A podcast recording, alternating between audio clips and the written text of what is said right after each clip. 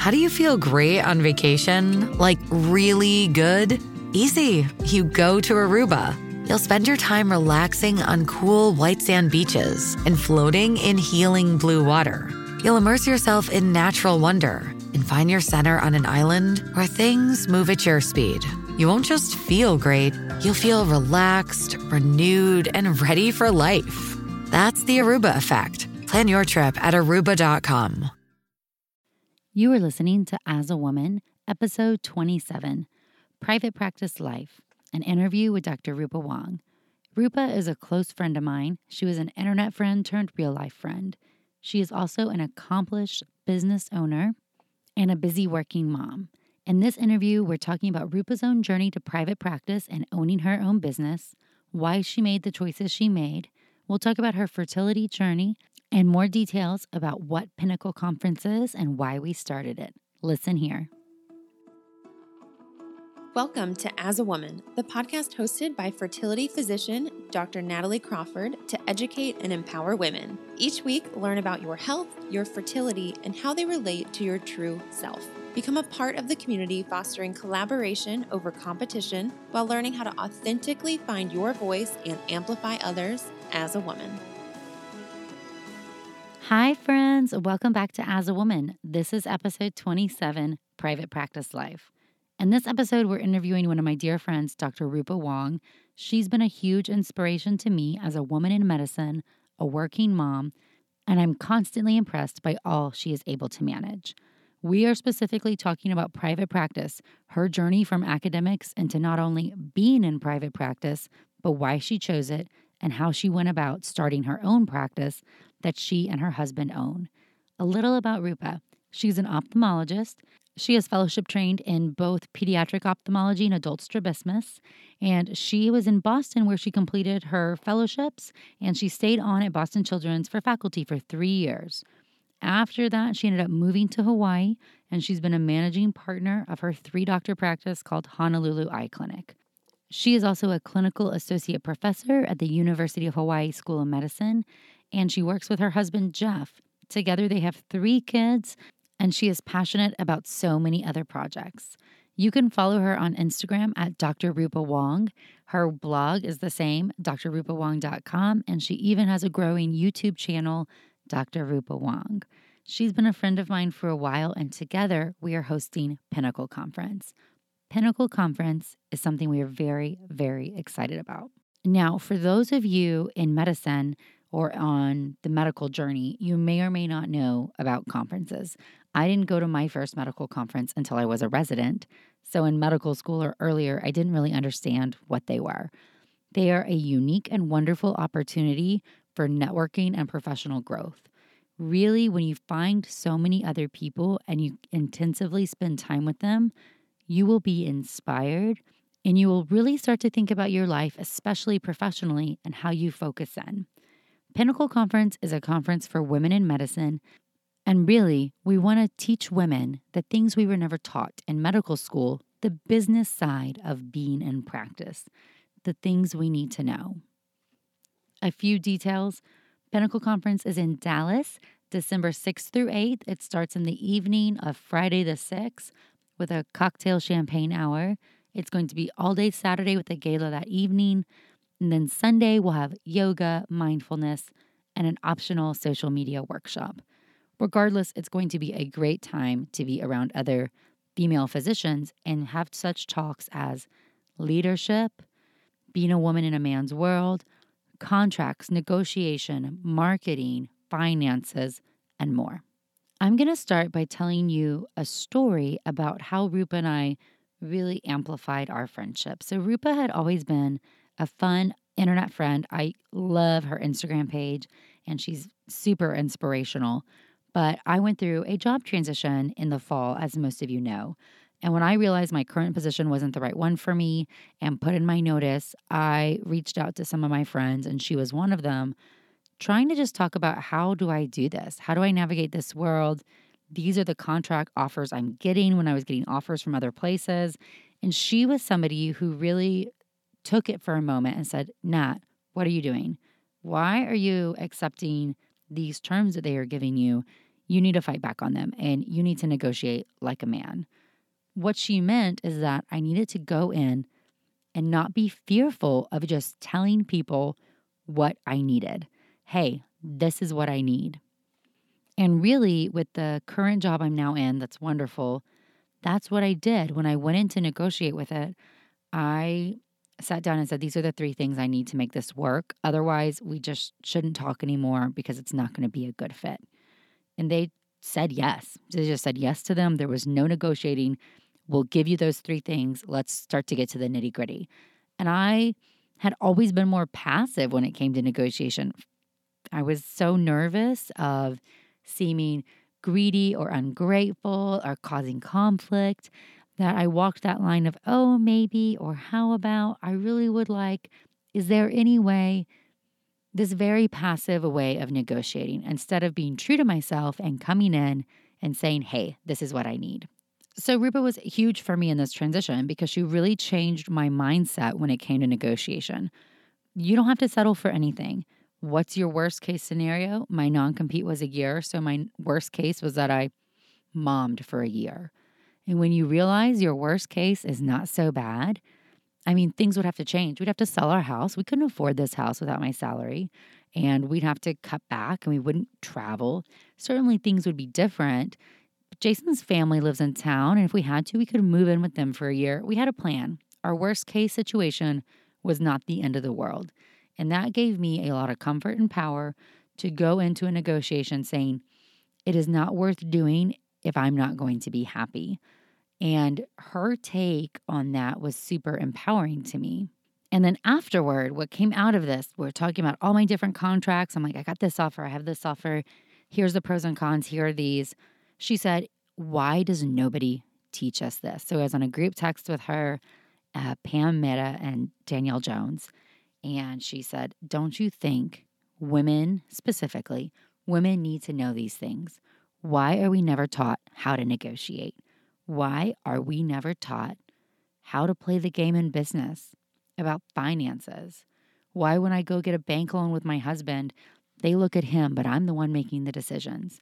Why, why, why? Wouldn't it be great if there was an opportunity for us to bring experts in these different fields together and have a place where women could learn the business side of medicine for private practice. And that's where it started. The moment Rupa said, Hey, let's do this, the three of us jumped on board and we've been moving in rapid fire to get a great place for the conference. It's the Four Seasons in Dallas. We went there for a trial. It's amazing.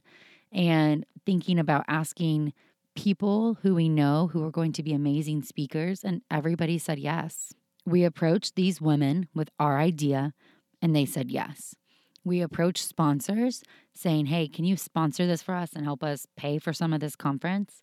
And they said yes. Everybody is rallying behind the idea that by educating women, we can empower them the most. And you know, I love that. So I'm going to jump in now. Thanks for this super long intro.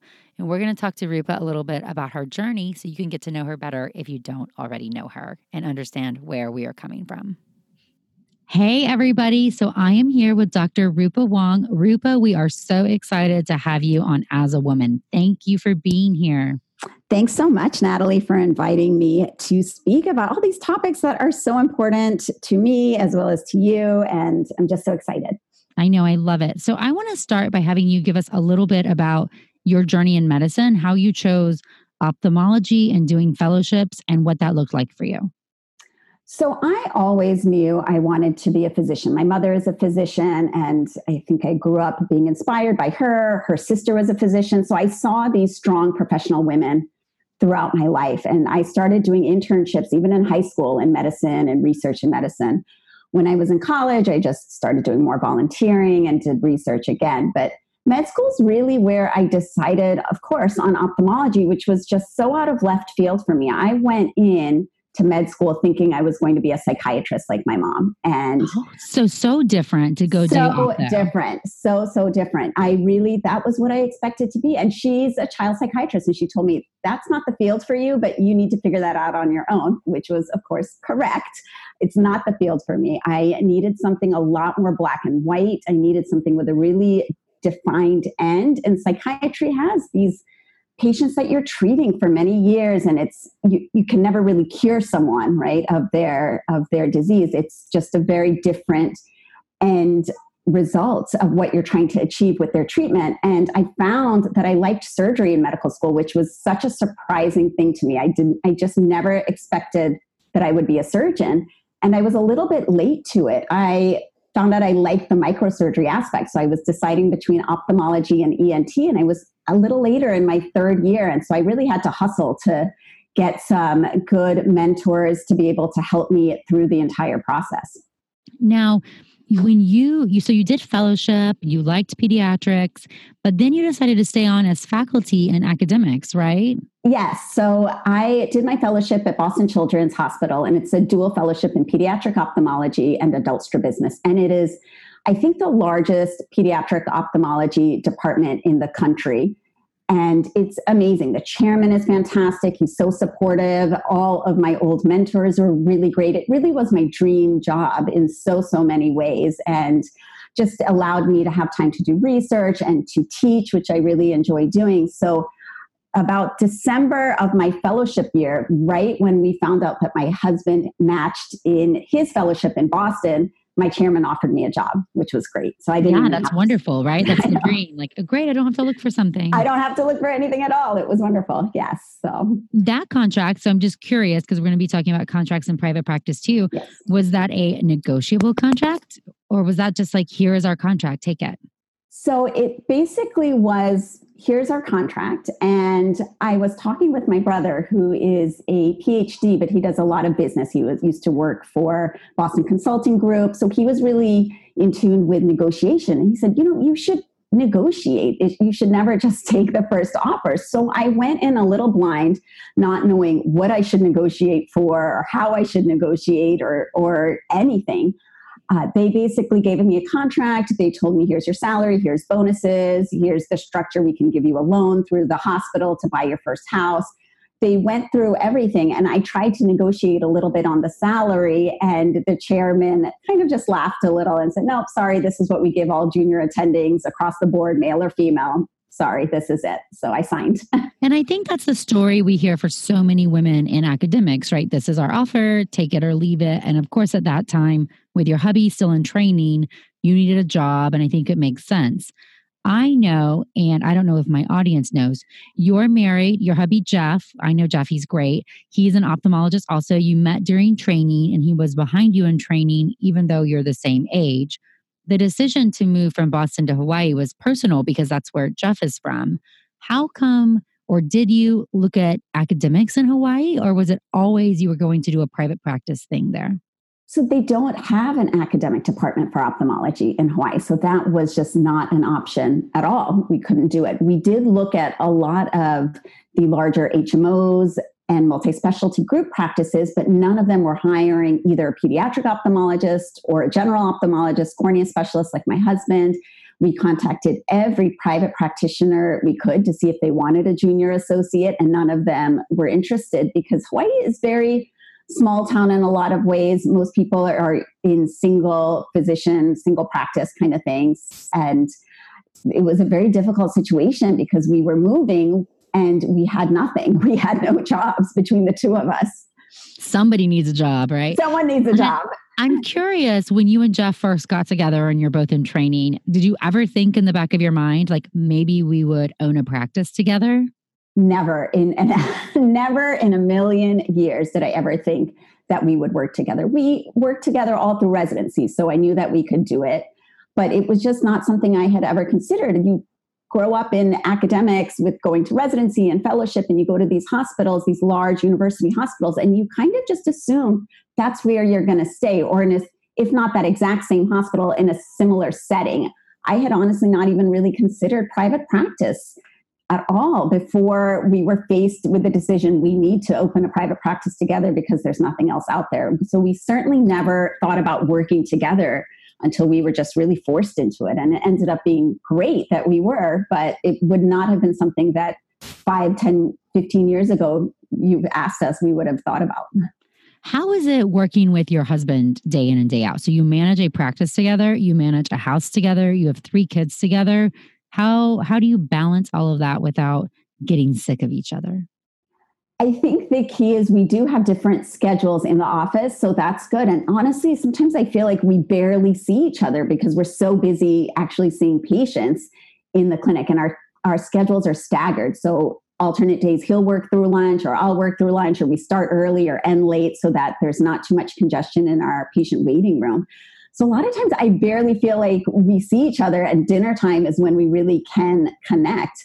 I think it's great in so many ways though because he is a partner that I can trust implicitly. And we hear all these horror stories about women or men that join these private practices as a junior associate and get taken advantage of in terms of their working condition or their salary or or whatever it is. And he and i are just 50-50 and and there's none of that drama associated with running our practice. We're always on the same page as to how we want to handle the practice.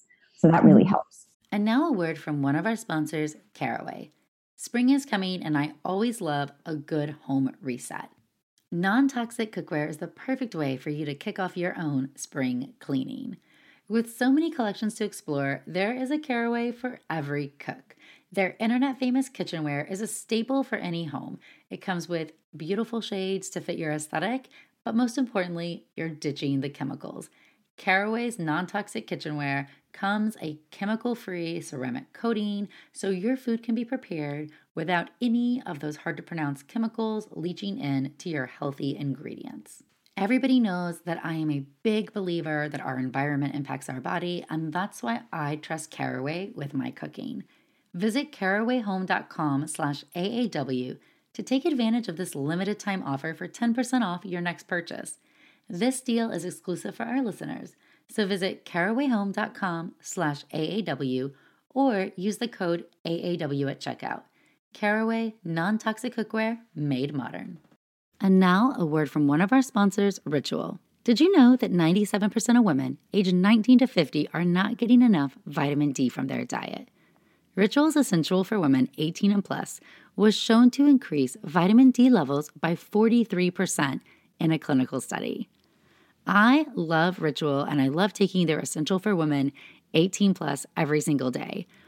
One reason I love it is that it's gentle on an empty stomach and it has a minty essence, so every bottle feels refreshing and is actually enjoyable. It's also clinically backed multivitamin with high quality and traceable key ingredients, and they have industry leading sustainability standards. No more shady business.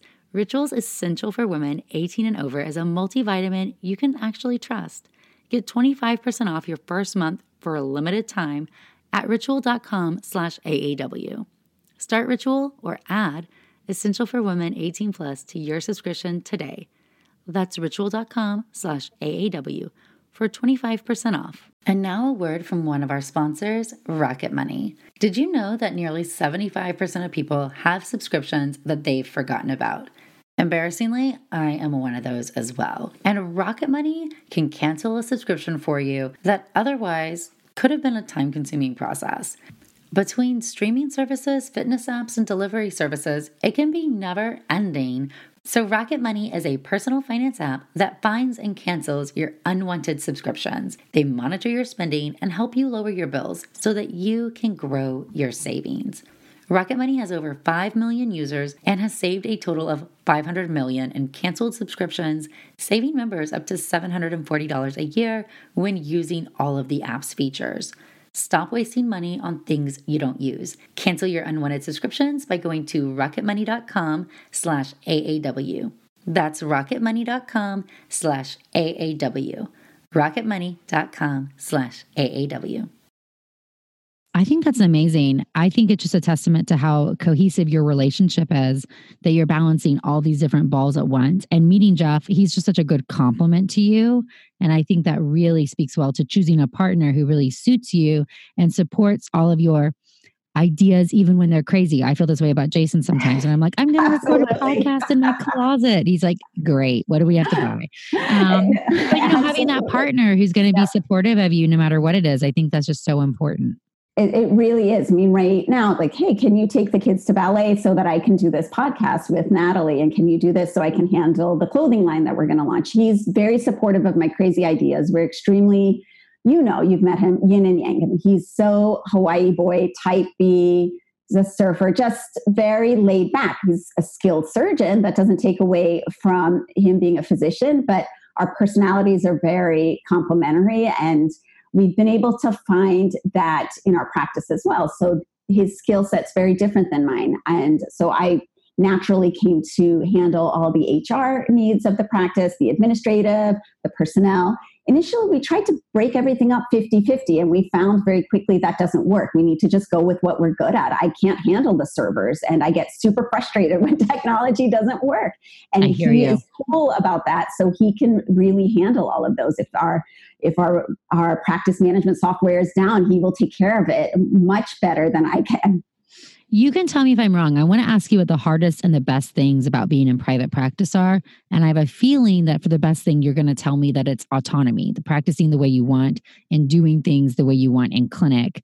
Is that true? Is that what you think Absolutely. is the best thing? I, I think autonomy on so many different levels in terms of building your practice the way you want it to be. I hire my my own employees. They are really bought into our company culture and they are drinking our Kool Aid and they just want to perpetuate what I want to perpetuate as our clinic vision. And that's really key, I think, in being in private practice and having that kind of autonomy. And then also from a family perspective, being able to schedule when I want to. If I if my child has a piano recital, I'm going to block myself off. Or if we want to go on vacation, I can do that. And that's all really, really amazing. So I love that autonomy and I love being able to build and pave my own path in medicine. I, I, feel the exact same way. I think being able to have the flexibility of seeing patients when it works for you, but not just set in stone, and then being able to manage them in a way you like. I find the hardest thing, and you tell me what your hardest thing. My hardest thing is writing the line between being the boss and being in charge of people and being friendly or being their friend. I find that often, and I think it's a female thing when I am unhappy with how a staff member is performing and I express them that to them, even mm-hmm. professionally, they don't take it very well. What do you think?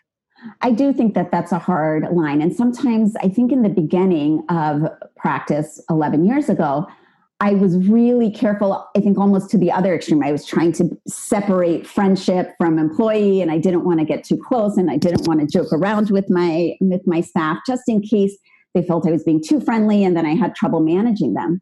I've come with time to be able to figure that out and I think it's a balance and I think it's fine to be friendly with with your staff, but I think it's really important to always know that you are the boss and that you are in charge of of them.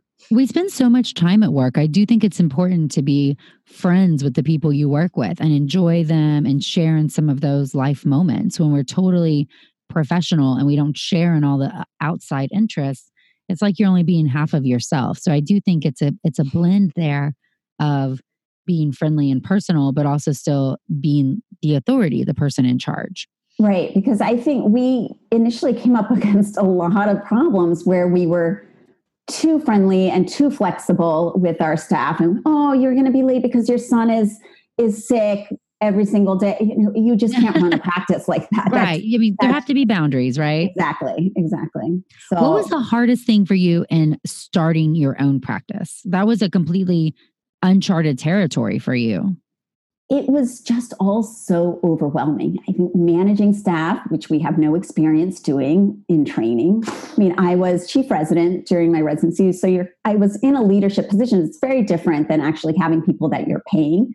Handling the books, that was a huge one doing the quickbooks and figuring out the banks and and the loans and how much money should we ask for that was really really really really scary for us. And I was really, it was really important for me to be able to learn all of that because the office, the uh, physician that we hired, that we bought the practice from, was embezzled $700,000 from his office manager. So I thought when we went into it, I need to know everything from the ground up. Like, where is the money going? How much do we make per exam? I need to know the coding. I need to know the billing. I need to know the chain where everything is. And that took a long time to learn. It took a year of just constant reading, and that was huge.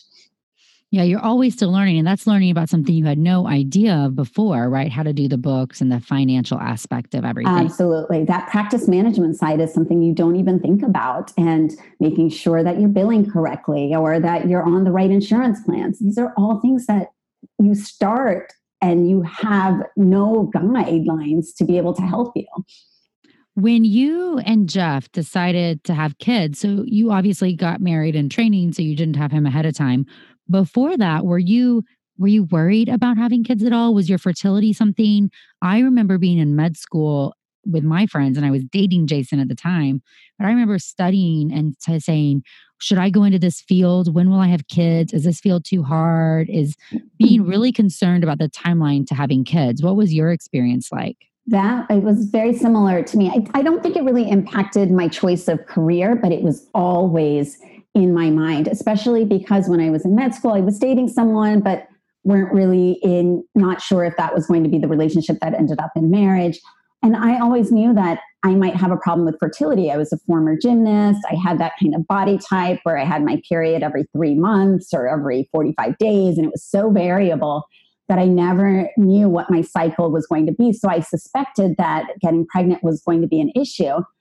And you read everything in medical school. You learn about the declining fertility rates of, you know, past the age of 30 and past the age of 35. And you're so horrified, but what can you do? At that time, there was no egg freezing. So if I could go backwards and be in med school now, for sure I would freeze my eggs because it would decrease some of that pressure that I felt to find my significant other. Yeah, I think it's so true. You know, egg freezing, for those who are listening who don't know, it was experimental until 2012. So back in the day when we were in med school, totally did not exist. It was get pregnant or not have a baby. Or not have, yeah. Yeah. Mm-hmm. When did you decide? So once you and Jeff got married, when did you decide this is a good time for us in my career to have kids? And did you worry about the impact of having a child or being on maternity leave and what that would do for you professionally?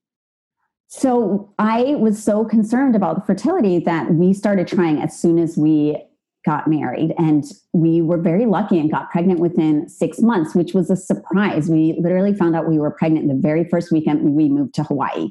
And we were so excited, but it was also extremely scary. We did not draw salary for ourselves the first six months of our practice. We were living at my mother in law's house. I mean, there were a lot of things that were not ideal about the situation, but I think there's just never a, a, perfect time to have children. And for us, I was really desperate to have kids. I've loved children since I was a child and always did babysitting. And as a pediatric ophthalmologist, it's always just been first and foremost in my mind. So we just went with it, of course, and it worked out it was actually a great time in our first year of practice because I was still building my side of the practice. So I was able to take two months of maternity leave and it didn't really affect my patient volume. I actually think it would be much harder, more established in my career to take two months off right now and come back to my patients. So I, I think it was a perfect time for me and building our career, though it was very scary when we found out. Now, when you, you know, struggling with fertility and being a woman in medicine and feeling like you know so much, I always think that doctors are terrible patients because we freak out about everything. I know when I had infertility issues, I told nobody, I mean, Jason knew, but like nobody else knew. It wasn't something that this was discussed. It wasn't something I felt comfortable talking about. I feel like I was really hiding it. What was your experience going through that phase of the journey? So, you know, with our first one, we got pregnant right away, six months. So we were excited. We were happy. I just thought, this is great. It'll be this easy to get pregnant with my second one. So I think I was 34. And it had taken about six to nine months, and I still wasn't pregnant.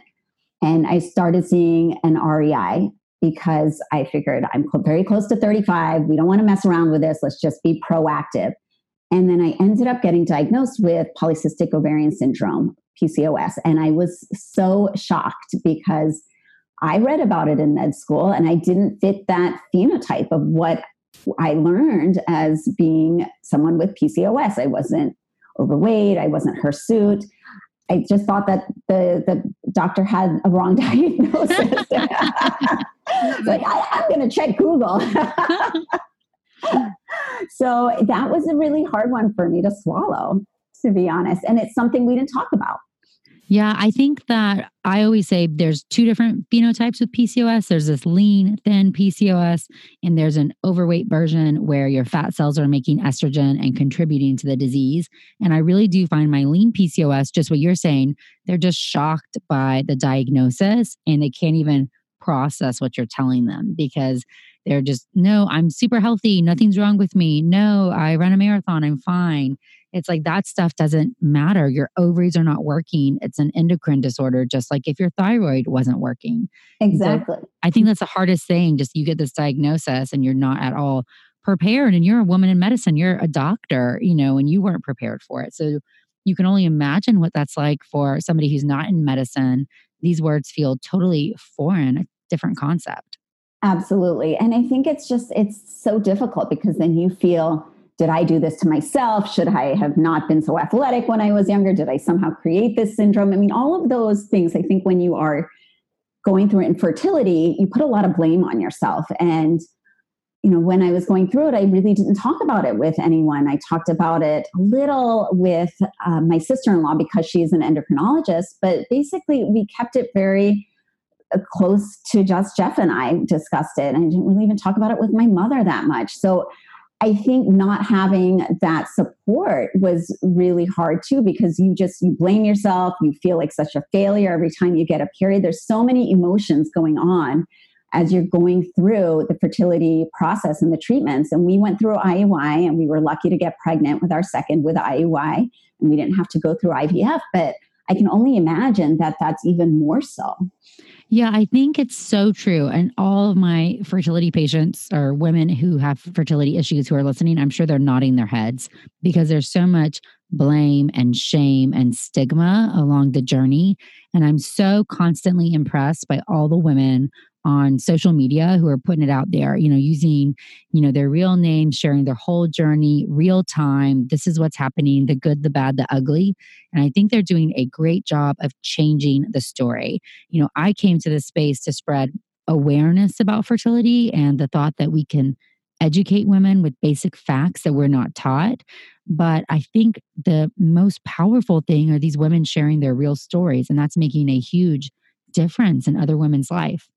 I think it's amazing. And they're so brave to do it. And I think it just is helping so many women. If I had something like that when we were going through it seven years ago, to be able to look on social media and read other people's stories and to know I'm not alone in this, I think that would have been really helpful because it, it is very isolating in many ways. And perhaps I isolated myself, but I think it just feels yeah. that like it's what we did. You know, yes, I think we, yeah. we all isolated ourselves. So I'm happy to see that it's changing. And now a word from one of our sponsors, Quince. My closet has a tendency to get chaotic and crammed with a bunch of clothes that I don't really want to wear. What's been a game changer for me has been upgrading to high quality and affordable pieces from Quince. Now I have a wardrobe full of luxury and classic essentials, and I stayed on budget. The best part is that Quince items are priced 50 to 80% less than similar brands, and they do this by partnering directly with top factories, cutting out the middleman and passing the savings on to us. In addition, Quince only works with factories that use safe, ethical, and responsible manufacturing and premium products and finishes. I personally am loving the linen pieces as it's Texas and summer is upon us.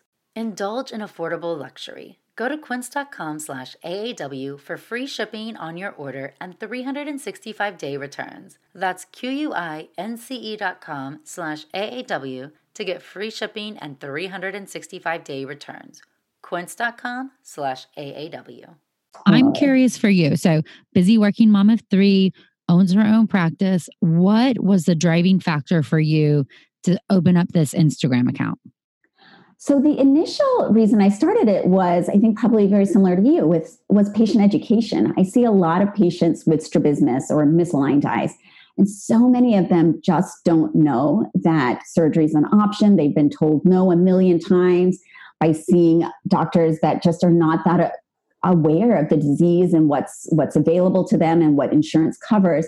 And so I started it by wanting to just spread some some patient awareness and patient education and as my following grew, I realized it was a space for female mentorship too. I think I'm significantly older at 43 than many of the other women in healthcare that are on this space. And I think it just helps to see someone that's gone through this, that's gone through being in private practice for over 10 years and having kids in practice and and trying to juggle it all. And so uh, that space has been so new to me in that in that perspective because I it's not something that I expected at all. Yeah, I totally agree with you. I think the camaraderie, the community, the networking opportunity that social media has given me personally, but I know others, that was just a foreign concept, but it's life changing. And I think the connections that you make, they're not just these superficial, we all joke about internet friends. Oh, you're an internet friend. Right, but the right. truth is, I mean, you're one of my closest real friends. And when yes. I'm going through hard things, when I've gone through some of the hardest stuff of changing practices and feeling unsure of myself, you were right there for me, really changing how I viewed the negotiation process and what I should be looking for. And that's more than friends. I mean, that's real life stuff. That's really making Absolutely. a huge difference in your life. And that connection all came from here. For me, you know, I know I told the story kind of of how we decided to start Pinnacle Conference, but this was really an idea brewing, I believe, inside of you for much longer. And my transition, um, job transition kind of brought it out because you said, why don't we all know this? But tell me, you know, what kind of fueled this for you? I was getting so many messages on social media from people asking me, How do you know how much money to ask for in the bank loan? How do you write a pro forma? How, how do you reconcile your QuickBooks? I mean, the business side, the management side. And I just was talking with my brother during Thanksgiving. He said, Women and men should know this, but I really feel that women are at a disadvantage because of our gender and the gender pay disparities often that we we encounter in our daily lives, as well as our lack of negotiation skills. And I felt like this is something that we really need to address. We need to be able to teach women how to be able to be successful in private practice so that they're not scared of it, because I think it's an amazing opportunity for so many women. But I think a lot of women go in different other routes once they graduate from residency or fellowship because it's easier and it's safe. And this is a little bit of an unknown. And I thought, let's just make this more of a known for them. Let's prepare people for this so that they can have this kind of work life balance, harmony, fit, whatever you want to call it, that we have. I totally agree. I think that um, the whole conference is going to be so inspiring, you know, knowing the speakers that we have lined up and just this opportunity to have 250 female physicians together, all kind of growing and building together. I'm just thrilled for it. I'm going to start here and say, planning a conference is a lot of work. I mean, it's it's like so much work. It's like as soon as you said it, we all said yes, man. We started running with it. And I think we've been going nonstop getting it planned. But that's also something totally foreign. I know we've all been to a lot of conferences, but planning one, there are so many small details you have to think of when you're kind of putting something on the scale together. Absolutely. And we all have this idea of how we want to make our conference unique and a little bit different compared to the conferences that we attend. And so trying to make it our vision while also making sure we check off all of the check boxes. Oh, we got to make sure we have food. We got to make sure we have bags. All of those little details. There's a lot. Yeah, extra champagne everywhere. I think that's my yes. contribution. Yes. Should we have champagne at that? Of and the course. whole team says, Yeah, yeah, great idea. champagne makes everything better. I know. I'm going to go ahead and say here, you know, pinnacleconference.org is the website. You can also follow on Instagram at Pinnacle Conference. Registration is going to open this week on Thursday. So if you're listening to this in real time, it's going to open on Thursday, and people will have access early if you're on the email list. Otherwise, you won't. So make sure that you're on the email list to get early access to registration. And we're going to have a little benefit for everybody who registers in the first 48 hours, right, Rupa? Yes. So the people that register the first 48 hours are going to have access to a special VIP reception, which is about an hour earlier than the dinner gala, just a more intimate space to be able to network and chat and and just have that camaraderie and that sense of community. And I think that's going to be really special as well. And I think this is just going to be amazing. I'm so excited for it to get all this these amazing physicians all across the country, some from even Canada want to attend, just to get people together that have been talking with each other through social media. To get this tribe together is just going to be so so unique. I think that's such a good point, you know, getting the tribe together. The truth is that we all have such a shared common experience that a lot of people in our outside of medicine life can support us and love us, but balancing a family and a career and social media and these other things, you often feel like you're pulled in so many different directions at once, and not everybody understands that. I did an episode a couple of weeks ago about work life balance, and I, you know, tons of questions about it. And as we're wrapping up here, I want you to tell me, you know, what are some of your pointers in work life balance? I know we feel similarly that there's no separation of personal professional life. We just got to blend it all together and be true to who we are and what matters to us. But uh, what are some tips that you do to both take care of yourself for you and Jeff to balance everything? How do you keep it all going? So I you and I definitely feel very similarly about this because I think there is no real separation between work and life. It's just all smushed together because we're not two halves of one person. We're all together. And so my children are all very involved with our work. We bring them to the office, they stay there in the nursery during the day. I mean, they are very involved with our work. They know what we do.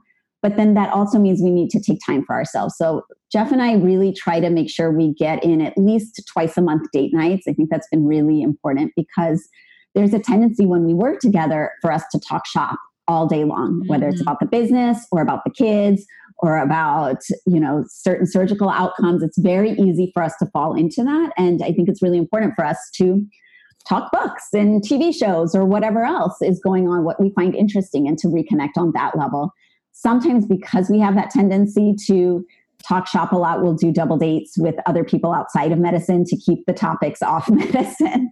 That's been huge. So we just did a date night last night, which was so fun and just so spur of the moment with another couple. And was wonderful to be able to have that time to ourselves and get dressed up and just be with each other in that way. And the other thing is, you know, I used to get so stressed out about self care. I thought it was about scheduling massages or mani pedis, and then I would get stressed out about not having enough time to get those things done. And that's not what self care is about. I think it's like we've talked about, it's carving out that time for yourself. So I did my Peloton bike ride this morning. And for me, that's just me my, too. I did mine too. Yay. I love that. We're not Peloton bike commissioned people, but I, I love just having something. It's very quick, but just taking that 20 to 30 minutes every single day, whether it's exercise or journaling or whatever it is, just for myself, where it is something that's so special to me and it gives me time to reflect and start the day out right. That's been key. I totally agree. I think it's just so easy, especially in medicine, but I'm sure for any working mom to lose herself in both the momming and the work and have it be nothing else. And just saying, hey, there's this little thing that is important to me. And I think it's a combination of time with friends or working out or journaling or going to counseling or whatever it is that you need to make sure that you're doing those things for yourself and understanding that not feel guilty about it. You know, there's no reason to feel guilty if you're going to let your kids watch a 30 minute show so you can get yes. in a workout and then go be a better mom afterward. I'm totally a, a believer that that's okay. That's part of the balance is that you don't have to be perfect all the time. Sometimes stepping away and saying, I need to do this so I'll be better at all the other things is really important. And I think there's so much mom guilt everywhere working moms, stay at home moms. There's just a lot of guilt about taking that time for yourself. And I completely agree. I think it makes me a better physician. It makes me a better mother. It makes me a better person because I'm much more centered when I've had that little bit of time for myself to just rejuvenate and restore myself. So, yeah. Totally agree. Rupa, we are going to go ahead and end this. I just can't thank you enough for being here. I think everybody's going to love listening to this. If you will wrap us up by reminding everybody how they can find you on social and where all you are. Thanks so much, Natalie, for having me. so much fun just chatting with you. Um, you can find me on Instagram at Dr. Rupa Wong, D R R U P A W O N G, Dr. Rupa Wong on Instagram. I'm also at the same place on YouTube. And I actually have a blog, which is the exact same name. So everything is drrupawong.com. I want to thank Rupa so much for being here and talking with us. And I want to thank all of you so much for listening to this episode of As a Woman. As always, you can follow me on Instagram at Natalie Crawford MD. You can follow the blog of the same name, nataliecrawfordmd.com, and you can rate, review, and share this show, and that means so much to me. For more info on Pinnacle Conference, which we talked about, pinnacleconference.org and the Instagram at Pinnacle. Thank you.